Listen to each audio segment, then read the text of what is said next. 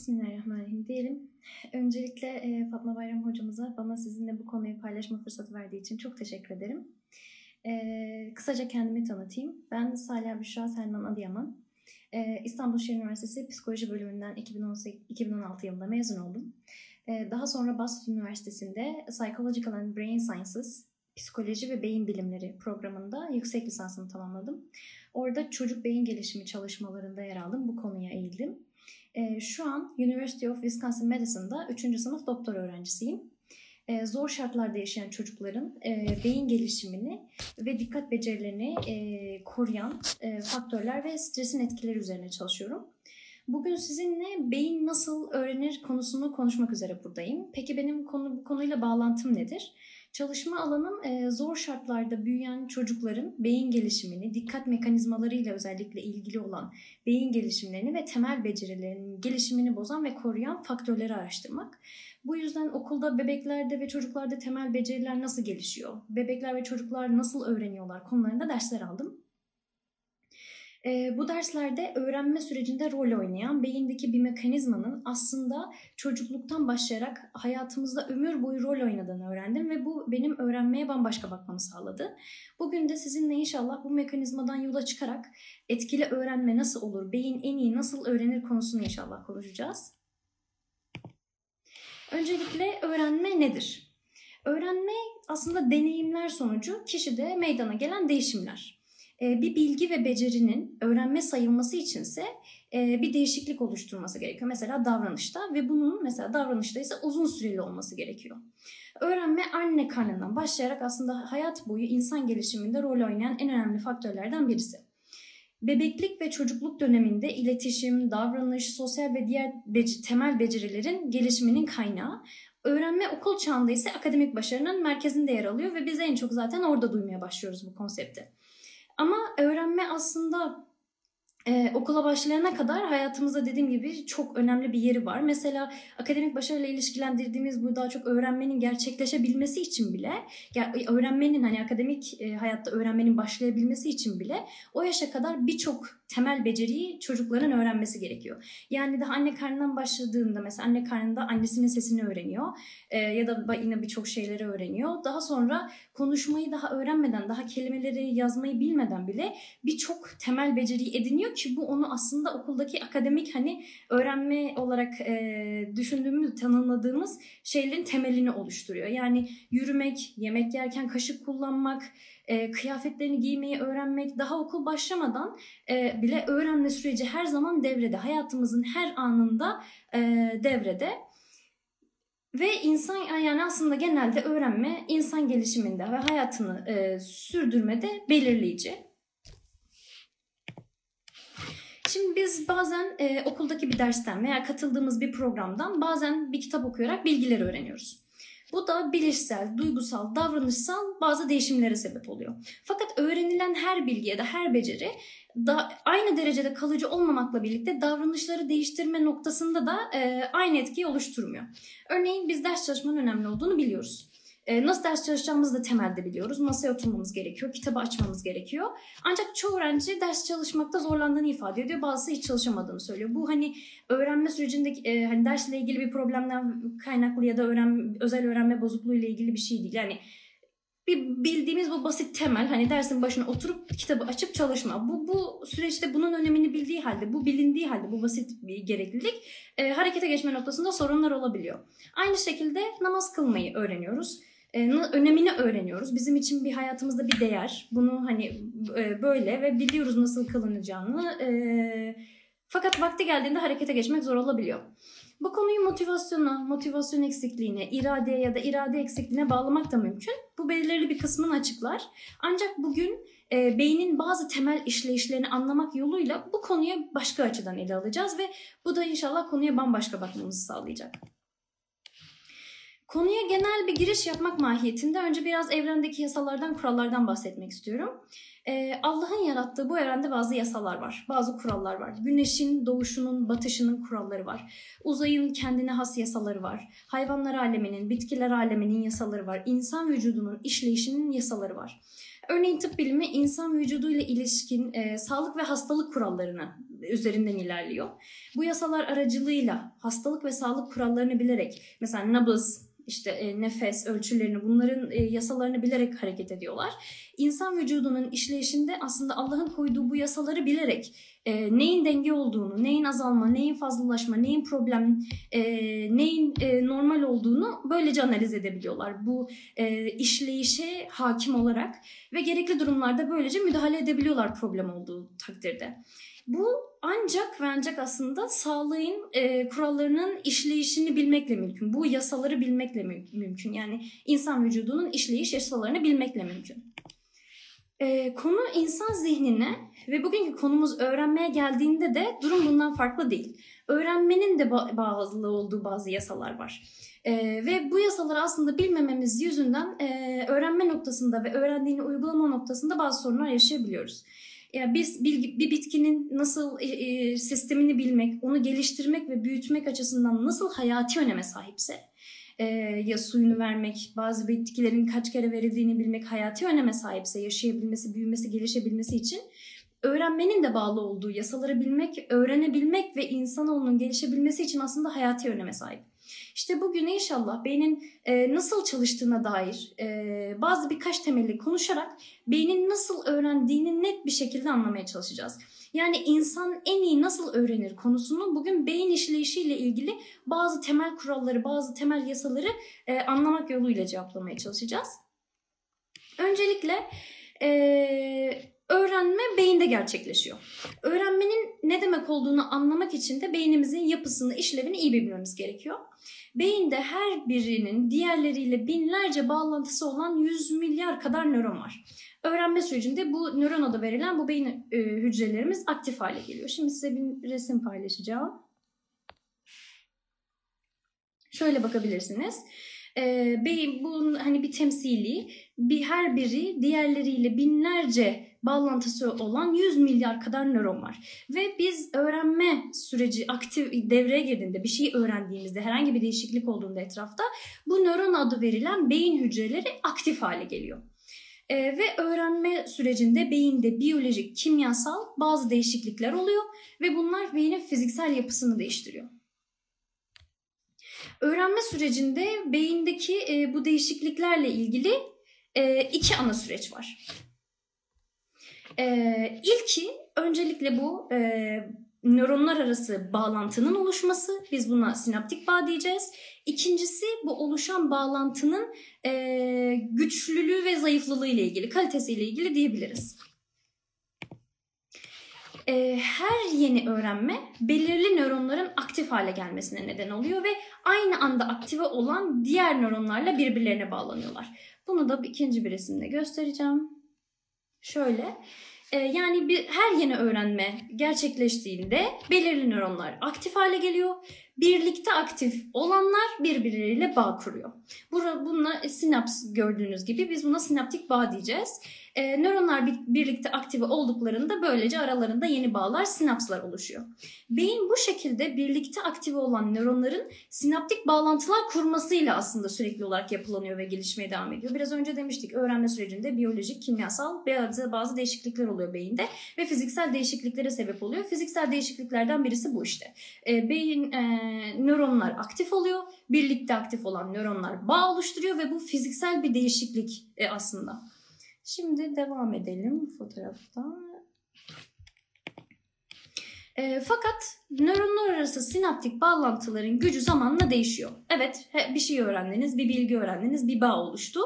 Fakat zamanla bunun verimliliği, gücü, e, bağlantı e, gü, gücü değişiyor. Bu da nöronlar arasındaki iletim verimliliğini etkiliyor. Yani beynin birçok işlevi gibi, e, kas gibi bu sinaptik bağlantıları da kas gibi düşünebilirsiniz. Ne kadar kullanırsak o kadar güçlü olur ve e, kullanmazsak da zayıflar. Hatta e, ölebilir. Bir düşünün hani bir kasın mesela bazen hastalıktan dolayı insanların veri tutmadığında e, diyelim ki bazı kaslarını kullanamıyorlar. Hani orada bir problem olmamasına rağmen ve neredeyse kullanamayacak kadar e, daha uzun süreler o kası sağlıklı olduğu halde orada bir problem olmadığı halde kullanmasa e, neredeyse e, hani diğer yer diğer hani vücudunun yürüyememesine sebep olan yer iyileştikten sonra bile e, kullanmadığı için, zayıfladığı için kullanamayacak hale gelebiliyor. Yani bunu da biz bu e, sinaptik bağları da böyle düşüneceğiz. Bir bilgiyi öğrendik, e, bir beceri edindik, bir bağ oluştu. E, biz bu bağı tekrar edersek güçleniyor kas gibi, tekrar etmezsek zayıflıyor, ölebiliyor. E, yani nöronlar arasındaki bu bağlantının artan gücü bu ağların tekrar tekrar aktivasyonundan kaynaklanıyor. Yapılan beyin çalışmaları e, tekrar edilen bilgilerin beyindeki sinaptik bağlantılarının güçlendiğini, bunların da nöronlar arası iletim verimliliğini arttığını, daha böyle daha hızlı, daha iyi iletişim kurmalarına neden olduğunu, tekrar edilmeyen bilgilerin ise bu bağlantıların zayıfladığını gösteriyor.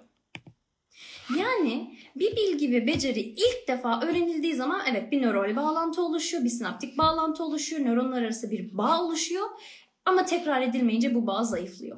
Yani ancak da tekrar edilecek, edildikçe güçleniyor. Ancak o zaman kalıcı olabiliyor. Böylece işte nöral seviyede öğrenme böyle gerçekleşmiş oluyor. Biz genelde e, ilk öğrendiğimizi düşündüğümüzde, ilk bağlantı kurulduğunu düşündüğümüz anda öğrenmenin gerçekleştiğini, bittiğini sanma eğiliminde oluyoruz ve daha sonra neden bu benim davranışlarıma yansımıyor ya da neden bu bilgi kalıcı olmuyor diye e, ya da öğrenmede hani sorun yaşıyorum gibi düşünebiliyoruz. Ama aslında beyin seviyesine baktığımızda, beynin işleyişine, yasalarına baktığımızda öğrenme o ilk aşamanın oluştuğu yerde bitmiyor. Öğrenme o bağın tekrar tekrar aktive edilmesiyle, güçlendirilmesiyle ilgili. Beyin bu şekilde öğreniyor. Beynin yasasında öğrenme bu şekilde işliyor.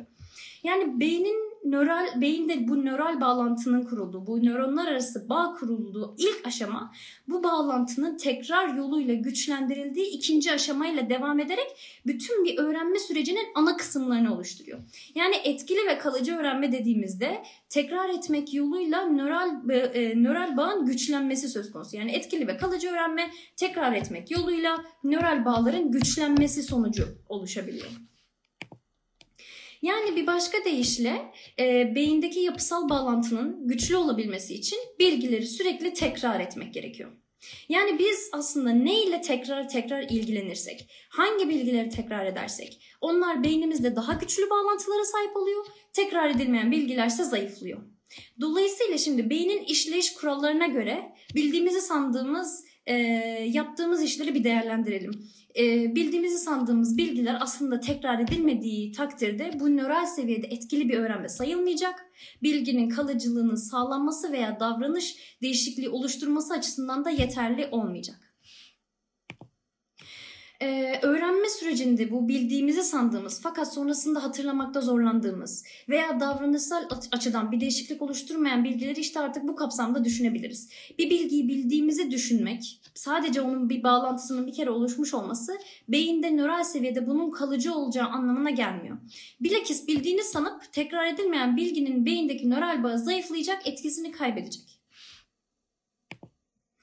Aslında bu mekanizma öğrenmede bir bilgiyi bilmenin ötesinde bir konsepte işaret ediyor.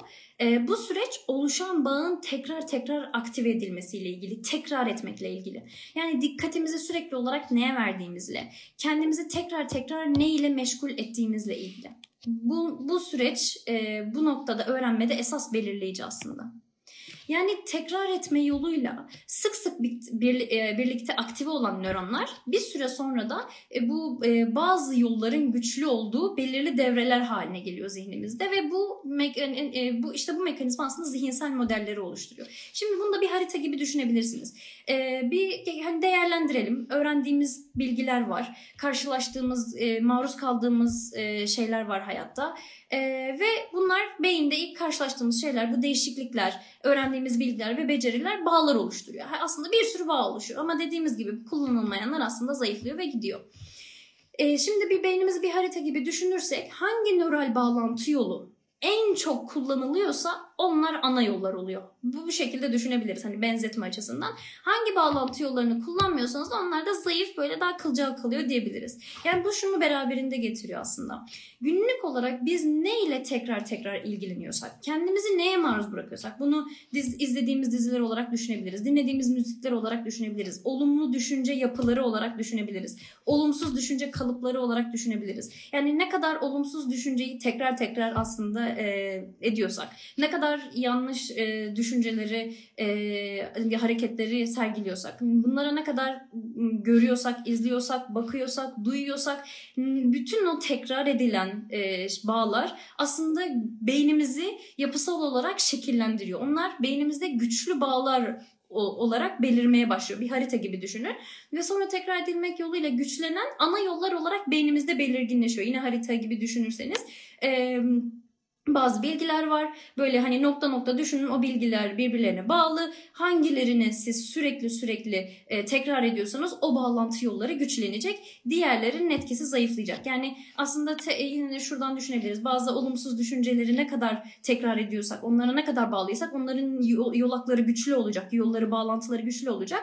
E, ama diyelim ki olumlu düşüncelerle ilgili olanlar e, zayıf olacak. O zaman siz şimdi hareketlerinize hangi bağın karar vereceğini düşünün. Hangi bağın belirleyeceğini düşünün. Yani ha, eğer olumlu düşünceyi sık sık tekrar ettiğimizde onun bu sefer yolu güçlü olacak ve hareketlerimize o şekilde yansıyacak. Ya da mesela bir dizide gördüğümüz bir müzik dinlediğimizde e, di, yani dinlediğimiz bazı kelime cümle kalıpları vesaire bunlar mesela bir dizide bir davranış kalıpları mesela aynı farklı bir davranışa maruz kalınıyor. Bir öfke patlaması sürekli sürekli beynimizde ister istemez bunlar tekrar ediliyor ve bunların bağlantıları güçleniyor. Daha sonra bir durumla karşılaştığınızda belki benzer hangi davranışı sizin e, göstermeniz daha olası? Yani beyninizde hangi bilgi daha kuvvetli bağa sahip? İşte bunu değerlendirmek bu işleyiş e, mekanizmasını e, anladıktan sonra daha mümkün. Daha sonra dediğim gibi bu e, bağlantılar beyinde oluşuyor. Bağlantıların güçlülüğünü aslında belirleyiciliği tekrar. Ondan sonra da tekrar edilen yollarda işte bu belirleyici e, beyindeki bu harita gibi ana yollar oluşturuyor ve bunlar da daha sonra bizim düşünce, duygu, e, davranışlarımızı e, bu, bu şekilde aslında etkilemiş oluyor. Yani tekrar böyle biraz daha e, tekrarın önemli olduğunu ve e, konuştuğumuz bir konuda ben tekrar bu bilgileri bir e, özetlersem tekrar ettiğimiz bilgi beyinde o bilginin nöral bağlantısını güçlendiriyor ve bu bağlantısı güç, güçlenen nöral yollar günlük hayatımızdaki düşünce, duygu, davranış biçimlerimizin de temelini oluşturuyor. Böylece günlük olarak ne ile ilgilendiğimiz, tekrar tekrar ne ile ilgilendiğimiz, beynimizi yapısal olarak şekillendirmekle kalmayıp davranışlarımızı ve belki karar almamızı an beli an etkileme potansiyeline sahip oluyor. Tekrar ettiklerimiz hem bugünümüzü şekillendiriyor hem de geleceğimizi e, şekillendirmede etkili oluyor ve bunu beynin içindeki bu sinaptik bağlantılar yoluyla yapıyor. E, bu beynimizdeki belirli de, e, devrelerin işte aktive edilme yolları, güçlü devreler e, güçlü yollar gördüklerimizi ve duyduklarımızı algılamaktan başlayarak daha soyut düşünce ve muhakemeye kadar e, zihinsel aktivitemizin doğasını aslında etkiliyor bu şekilde. Yani biz e, nasıl e, algılama eğilimindeysek işte olumlu ya da olumsuz düşünce kalıplarını mesela ne kadar tekrar ediyorsak biz daha sonra günlük hayatta da karşılaştığımız durumlarda daha önce neyi tekrar etmişsek o gün ertesi gün karşılaştığımız olayda da onu o şekilde tekrar etme, o şekilde algılama eğilimimiz de artıyor. Yani bu tekrar ve bu sinaptik bağlantıların e, nasıl kurulduğu ve nasıl güçlendiğin mekanizması her konuda etkili. E, hani öğrenme diyoruz ama gördüğünüz gibi hayatımızın her her her alanıyla ilişkili bir şey. Sadece akademik başarı değil. E, duygu dünyamızı, düşünce dünyamızı, hareketlerimizi şekillendirmenin temelinde olan işte bu öğrenme e, bu tekrar yoluyla ne kadar belirleyici e, bu mekanizma yoluyla bunu da görmüş oluyoruz. Yani duyguduğumuz, gördüğümüz, okuduğumuz her şey, kısacası her deneyim e, beynimizin yapısını işte bu nörobiyolojik mekanizma yoluyla şekillendiriyor. E, aslında bu ve de bu inanılmaz nörobiyolojik mekanizma çocukluktan başlayarak beynimizin yapısının ömür boyu değişebileceğimizin göstergesi. Yani şu e, şöyle düşünebilirsiniz. Hani beyin araştırmaları da bunu gösteriyor. İnsanların maruz kaldıkları çocukluk e, çağlarında mesela beyin gelişimini doğrudan şekillendirebileceğini hani gösteriyor. Bunu ama şöyle dü- düşün e, hani şöyle düşünebilirsiniz. Tamam artık bu zamana kadar bazı şeyleri tekrar ettim. Çok hani artık kalıcı mı oldu? Y- yine aynı şekilde hani bu nörobiyolojik mekanizma dediğimiz gibi hayat boyu sürüyor. Yani evet tekrar etmeye devam ederseniz daha güçlü olup ertesi gününüzde etkili olmaya devam edecek. Ama tekrar etmeyi bırakırsanız zayıflayıp etkisini kaybedecek. Yani bu hiçbir zaman artık hani evet e, bitti her şey demek değil. Beynin e, bu bu nörobiyolojik mekanizma ömür boyu etkili ve siz bugün bir değişime karar verdiğinizde e, bugün bir bilgiyi ve beceriyi e, hayatınıza e, almak istediğinizde bir rutinin parçası haline getirmek istediğinizde işte bu nörobiyolojik mekanizma yoluyla oluyor. Bunun da iki kuralı var. Dediğimiz gibi önce bir ona maruz kalmak tabii ki haliyle hani o bilgiyi oluşturmak ve ondan sonrasında tekrar edip kalıcı hale getirmek ve bu da düşünce, duygu, davranışlarınızı Allah'ın izniyle etkileme potansiyeline sahip olacak. Yani beyin şekillerini böylece hani kalıyor gibi düşünmeyin. Çocuklukta böyle böyle oldu diye. Ömür boyu deneyimlerle şekillenmeye beyin devam ediyor. Yani bugün siz neyle meşgul olursanız aslında beyninizin yapısını e, şekillendirdiğinizi unutmayın. E, devam edelim. Şimdi peki bu bilgiler ışığında biz e, günlük sıradan deneyimlerimizi en etkili, en iyi öğrenmemize yardımcı olacak şekilde nasıl değiştirebiliriz? Nasıl kullanabiliriz? e, tekrar etmek yoluyla aslında yine. E, tabii tekrar ile öğrendiğimiz yeni bilgileri güçlü, zihinsel ve kalıcı beceriler haline getirebiliriz işte. Daha önce tekrar önemli olduğunu evet belki duydunuz. Her, herkes bahseder. E, popüler e, dergiler bunlardan bahseder. Ebeveynlik e, de e, tekrar edin çok önemlidir vesaire. Fakat bu beyin çalışmaları, bu beyin e, tekrarın beyin aktivasyonunu e, ve yapısının nasıl değiştiği ile ilgili bu fizyolojik temelleri kanıtlayarak aslında öğrenmenin altında yatan bu sırrı görmemizi daha net sağlıyor. E, ben de o yüzden bu konuyu paylaşmak istedim. Yani evet herkes tekrar edin, tekrar çok iyidir e, diyor ama beynimizde yaptığı bu fiziksel göze görülebilir hani çalı metotlarıyla birlikte e, değişiklikler gerçekten olaya bambaşka bakmamızı sağlıyor. Nöral yolları işte bu bağlantıları nasıl geliştireceğimiz ve güçlendireceğimizi bilmek e, bildiğimiz sürece aslında istediğimiz çoğu şeyi değiştirebiliriz ve herhangi bir bilgi ve beceriyi hayatımızın rutin bir parçası haline getirebiliriz Allah'ın izniyle. Şimdi bu mekanizmayı bu mekanizmanın nasıl çalıştığını bir hayattaki bir örnek üzerinden ele alalım. Birkaç örnek üzerinden şimdi ele almaya çalışalım. Şimdi dikkatimizi bir şeye yönlendiriyoruz. Hem beyin aktivitesini hem de nihayetinde işte dediğimiz gibi beyin yapısını değiştirecek bir deneyim gerçekleşiyor. Bir bilgi, bir bilgi öğreniyoruz. Bir, bir, bir şeye dikkatimizi veriyoruz. Yeni bir bilgiyi duyuyoruz ve öğren, bir ilk bir bağlantı kuruluyor. Şimdi mesela araba kullanmayı düşünelim. Araba kullanmak istediğimizde araba kullanmakla ilgili bilgileri öğrendik.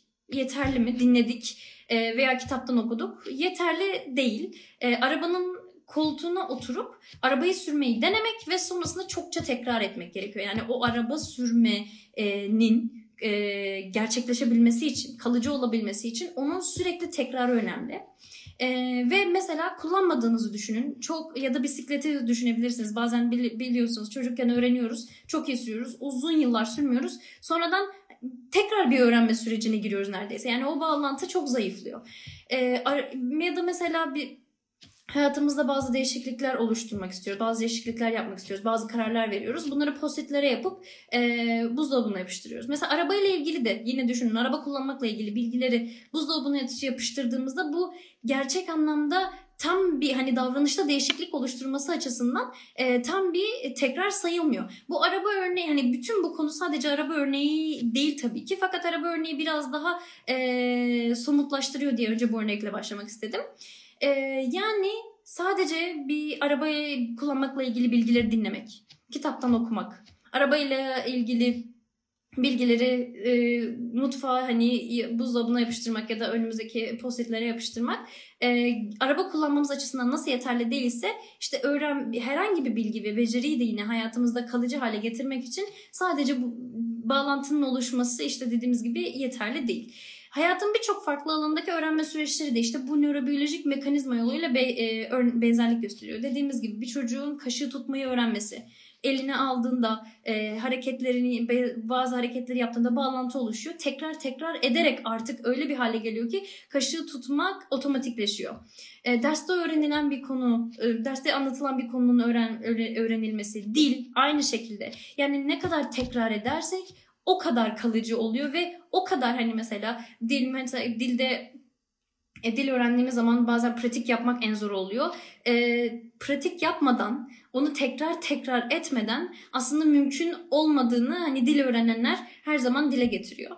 Ya da mesela başka bir konu ne olabilir? Sabır konusu. Yani mesela biz e, imtihanlara, e, hayatta karşılaştığımız imtihanlara sabretme. E, bir, diyelim ki bu bizim için değerli bir e, konsept. Başımıza imtihanlar gelecek ee, ve biz aslında e, Lokman suresinin 17. ayetindeki başına gelen imtihanlara sabret ayetini biliyoruz ve bunu uygulamak istiyoruz. Bu, bu benim için hayatımdaki bir değerse bunu uygulamak istediğimizi karar veriyoruz. Evet önemini e, kavradık, bilgiye sahibiz. Fakat imtihan e, geldiğinde e, bu ayet aklıma gelmiyor.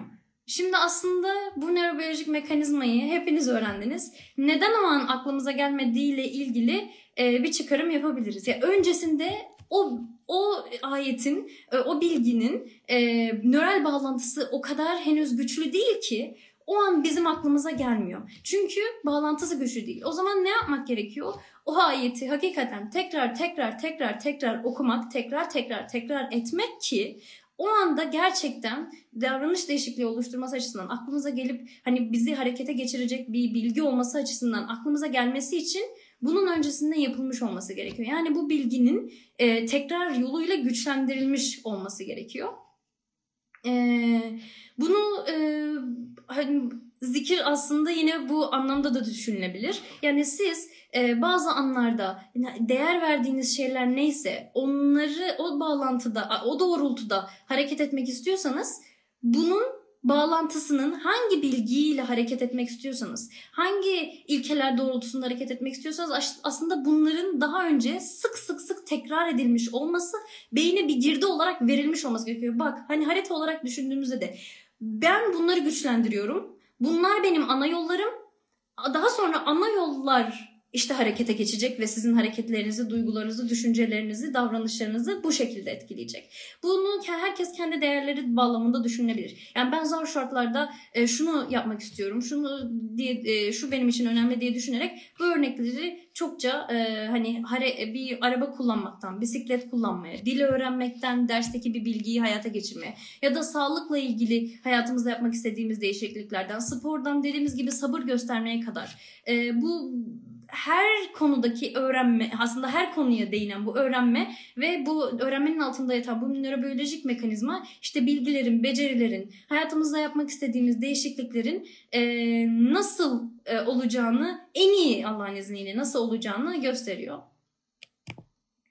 Yani beynimizin her gün deneyimlerimiz tarafından şekillendiğini ve değiştiğini bilmek e, alışkanlıklarımızı değiştirmek için, daha az etkili öğrenmek için, hayatımızı değiştirmek konusundaki anlayışımızı e, değiştirmek için bence çok önemli. Ben öğrendiğimde e, bu gerçekten bambaşka bakmamı sağlamıştı.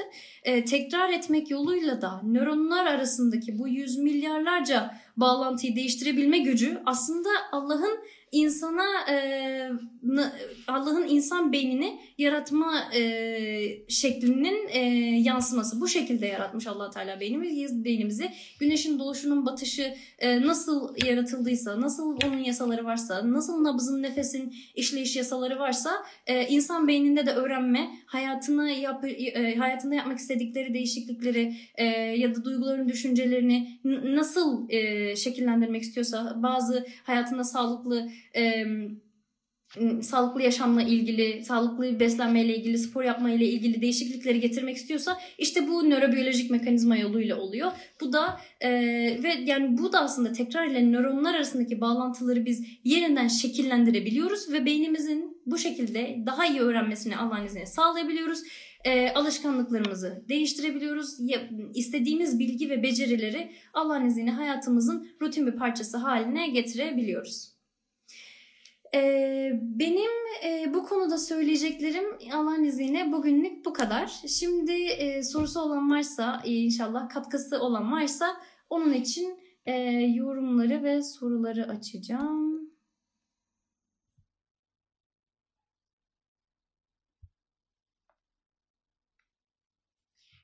Evet. Teşekkür ederim hepiniz dinlediğiniz için. Fatma hocama da tekrar teşekkür ederim beni ağırladığı için. Ben teşekkür ederim. Evet. Kayıt yapacağız inşallah. Ben şu an sorularınızı bekliyorum. Umarım görebilirim.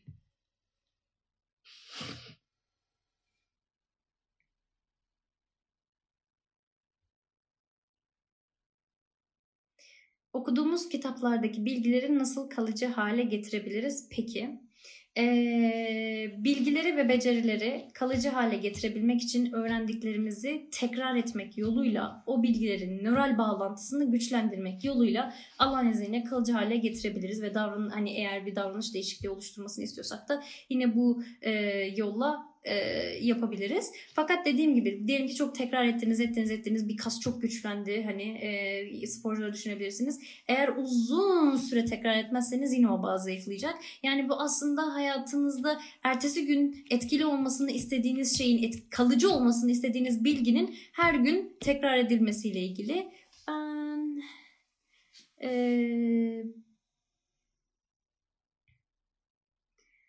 yazarak çalışmanın doğru olmadığı, daha çok tekrar etmemiz gerektiğini söylüyorlar. Sizin düşünceleriniz neler? Yani e, farklı farklı tabii ki birçok öğrenme metodu var. E, e, aslında esnek de olmak gerekiyor. Yani her bilgi her şekilde aynı şekilde öğrenilmeyebilir. Farklı farklı e, bilgiler, farklı farklı metotlarla, yöntemlerle öğrenilebilir. Ama bu e, bir noktada e, öğrenildikten sonra, bağ kurulduktan sonra bu nörobiyolojik mekanizma yoluyla aslında o bağın tekrar edilmesi esas mesele. Yani eğer yazarak tekrar etmek sizin için daha faydalı oluyorsa, e, yine içinde tekrar barındırdığı da için e, neden e, olmasın? Bakıyorum sorulara. Çok teşekkür ederim yorumlarınız için. Tekrar yapmalıyız ama çalışmamız gereken çok dersimiz var. Nasıl tekrar yapmalıyız? Yani şimdi tabii bu konunun öneminin e, bir parçası. Bazı engel olacak, e, buna engel neler olabilir? Hani konusu konuşulabilir. E, çok dersimiz varsa nasıl tekrar yapabiliriz?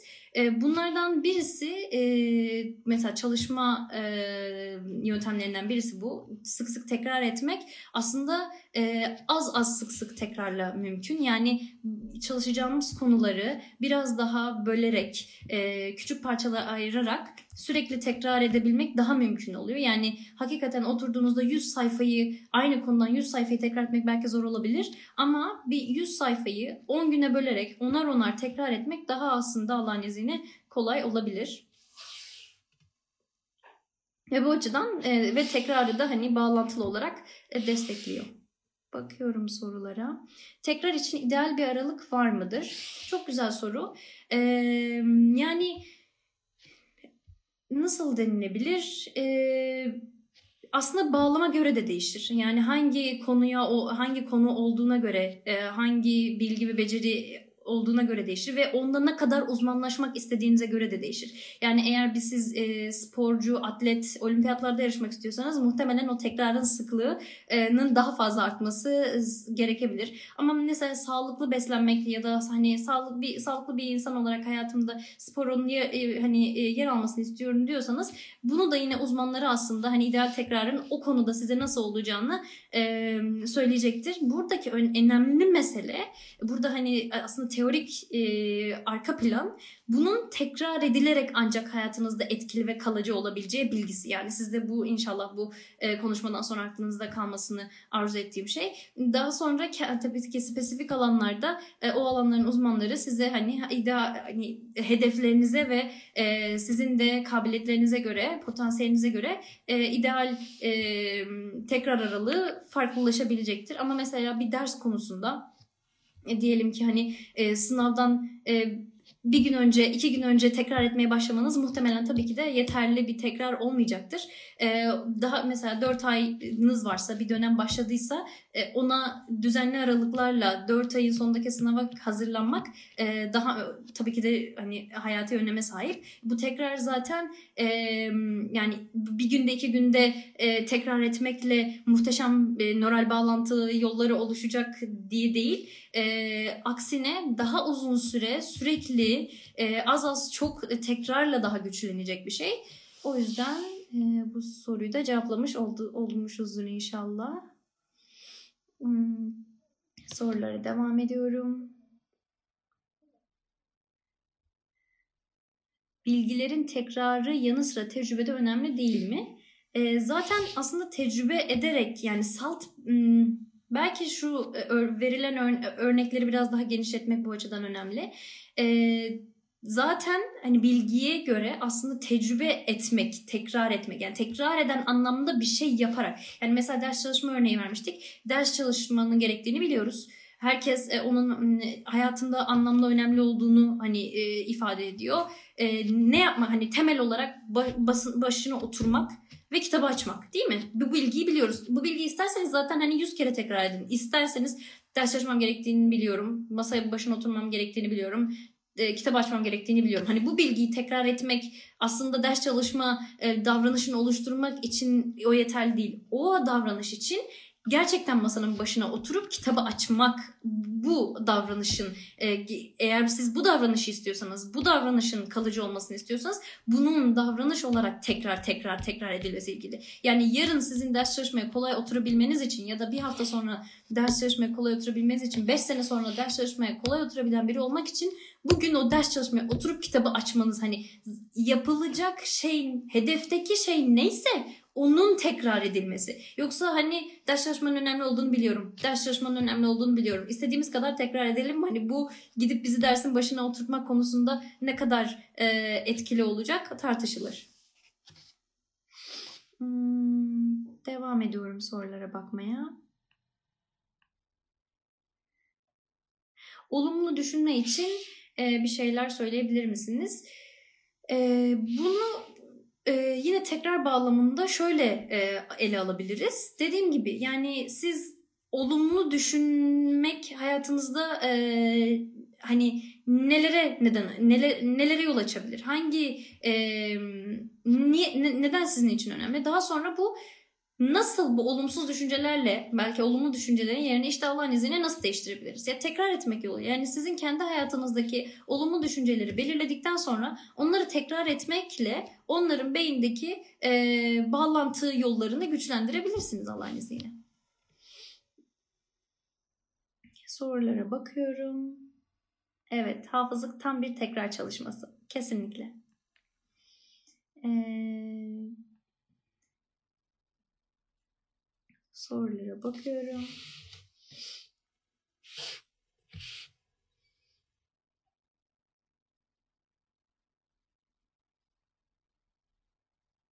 Evet, öğrenmeyi dersle sınırlı değil, hayata dair ele alması çok faydalı oldu. Ee, özellikle düşünce kalıpları ile ilgili kısım. Evet biz öğrenmeye genelde akademik hayatın başlangıcından 7 yaşından ve sadece sanki okul duvarları arasında e, testlerle bağlantılı bir konsept olarak e, düşünüyoruz. En çok orada tekrar ediyoruz. En çok orada ele alıyoruz. Ama aslında hayatımızın her alanında e, anne karnından başlayarak e, hayatımızda e, en belirleyici süreçlerden birisi.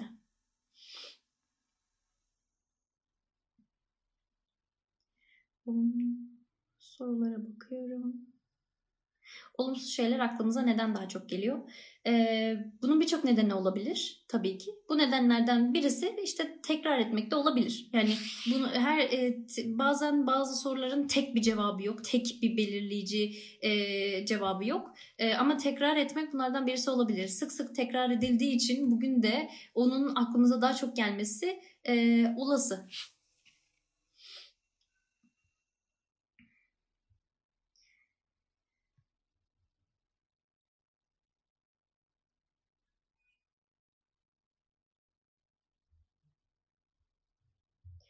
Ben sorulara bakıyorum. Dil öğrenmek için hani nasıl bir metot sergili izlemeliyiz gibi diye bir soru var. Bu da yine e, yazmakla ilgili e, geliştirilmek isteniyorsa yazmanın pratiği, yazmanın tekrarının yapılması, konuşmakla ilgili e, kısım geliştirilmek isteniyorsa konuşma pratiğinin, konuşmanın tekrarının yapılması, kelime öğrenilmesi önemliyse öncelikle kelimenin e, kelime ezberi tekrarının yapılması yani yine tekrar e, üzerinden e, ilerleyen bir süreç yine dil öğrenmede de önemli.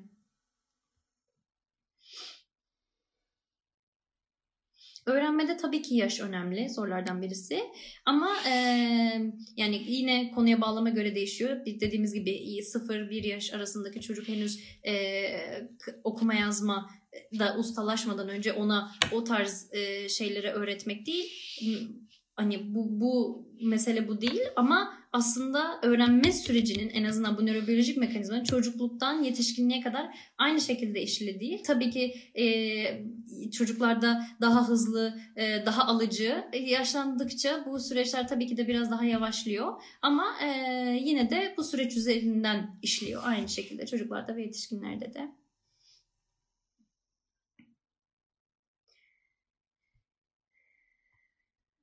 Devam ediyorum.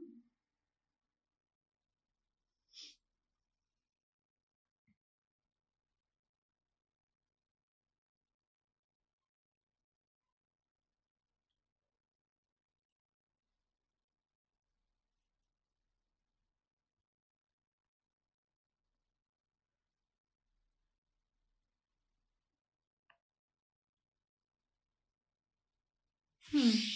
Bir araştırmada okumuştum. Bir davranışı alışkanlık haline getirmek için ortalama 66 gün tekrar gerekiyormuş. Bu tarz bir süreden söz edebiliyor muyuz?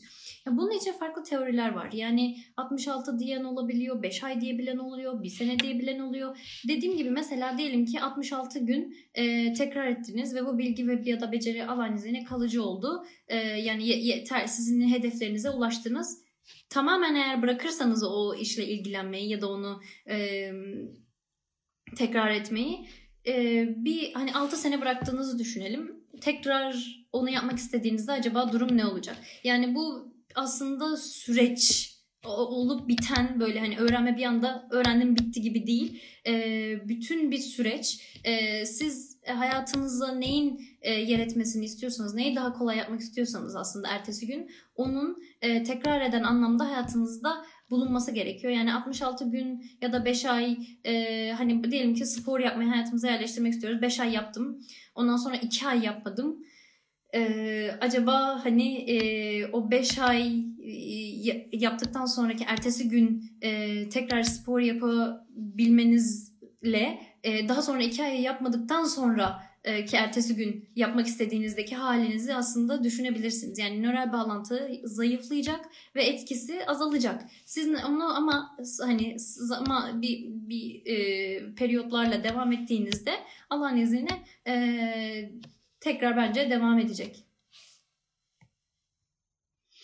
E, devam ediyorum. Tabii ki çalışma yöntemlerinde e, bu sorulardan yola çıkarak direkt cevap veriyorum. Bilmiyorum sorular görülüyor mu?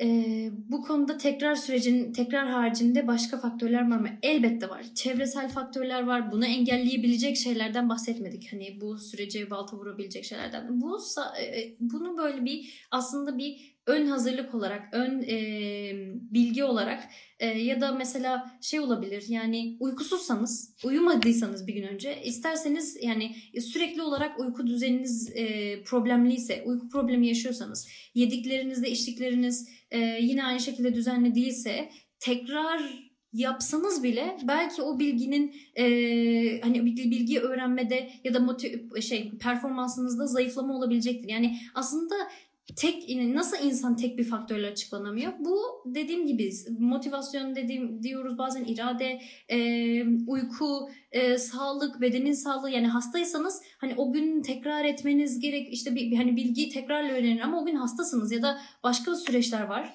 O zaman hani bu bu süreci bozan, öğrenmeyi bozan faktörler devrede demektir. Tabii ki de birçok faktör var. O yüzden tekrar sadece hatta çalışma yöntemlerinden e, birisi. Bu ben bu tekrar e, tekrar çalışma yöntemlerinden birisiyken e, öğrenme sürecinde beyin seviyesinde ana aşamalardan birisi. Hani bazen böyle de bir şey var. Hani tekrarı günlük hayatta ne anlamda kullanıyoruz?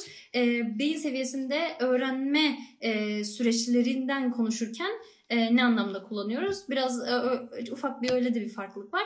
Ama dediğim gibi yani eğer uykunuzu e, iyi almıyorsanız, bir aydır uyku e, problemi yaşıyorsanız e, tekrar ederek öğrenme e, en iyi öğrenme için tek yol mudur? Hayır orada başka hani süreçler e, devrede. Onları da e, onlarla da ilgilenmek, onları da yol aslında sokmak lazım. Tekrar işe daha iyi yarayabilsin. Devam ediyorum.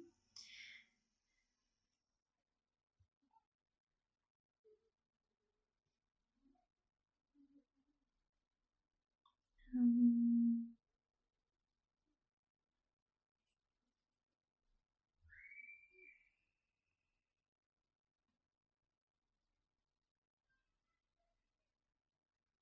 öğrenme açısından herkeste farklı mı çalışır beyin? Ee, bu konuda özellikle bu anlattığımız nörobiyolojik mekanizmada eğer tabii ki patolojik bir engel yoksa öğrenme bu şekilde çalışıyor. Çocuklarda da, e, gençlerde de, e, yetişkinlerde de. Yani e, öğrenme bir bağ oluşuyor ve bu bağın tekrar edilmesiyle güçleniyor. Bu en azından bu süreç benzer aynı çalışıyor denilebilir. Ha, e, yaşla birlikte tabii çocuklar da daha e, aktif, daha etkin bir yaş e, ilerledikçe biraz daha düşebiliyor ama çalışma şekli en azından değişmiyor. Bu şekilde çalışıyor. E, çok soru var fakat e, vaktimiz de az. E, kaydedebilmem için sanırım erkenden önce kapatmam gerekecek. E, hepinize katıldığınız için, sorularınız için, katkılarınız için e, teşekkür ederim. Fatma Bayram Hocama e, çok teşekkür ederim. İnşallah faydalı olmuştur. E, sanırım şimdilik bu kadar. E, teşekkür ederim.